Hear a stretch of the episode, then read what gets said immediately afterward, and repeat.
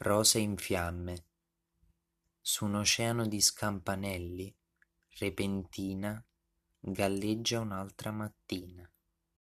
Mattino, m'illumino di immenso. Soldati, si sta come d'autunno sugli alberi le foglie. San Martino del Carso. Di queste case non è rimasto che qualche brandello di muro. Di tanti che mi corrispondevano non è rimasto neppure tanto, ma nel cuore nessuna croce manca, e il mio cuore il paese più straziato, eterno, tra un fiore colto e l'altro donato, l'inesprimibile nulla. Fratelli, di che reggimento siete, fratelli?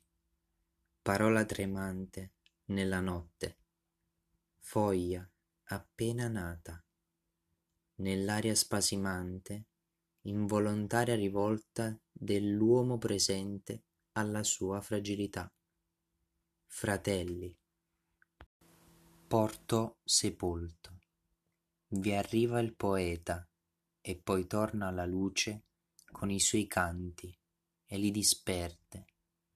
Di questa poesia mi resta quel nulla di inesauribile segreto. Allegria di naufragi.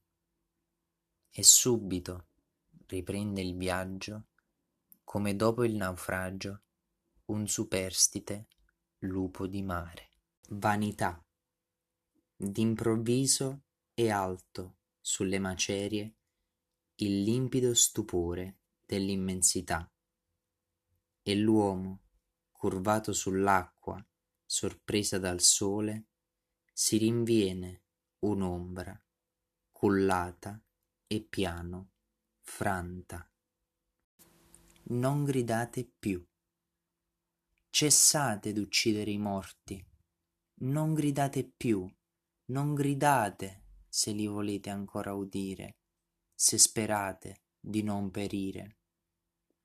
Hanno l'impercettibile sussurro, non fanno più rumore del crescere dell'erba, lieta dove non passa l'uomo.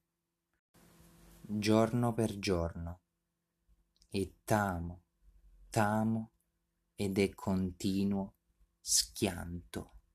La madre e il cuore, quando d'un ultimo battito avrà fatto cadere il muro d'ombra, per condurmi, madre, sino al Signore, come una volta mi darai la mano.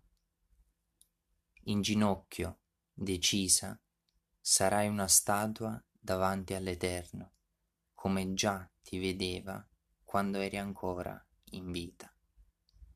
Alzerai tremante le vecchie braccia, come quando spirasti, dicendo Mio Dio, eccomi.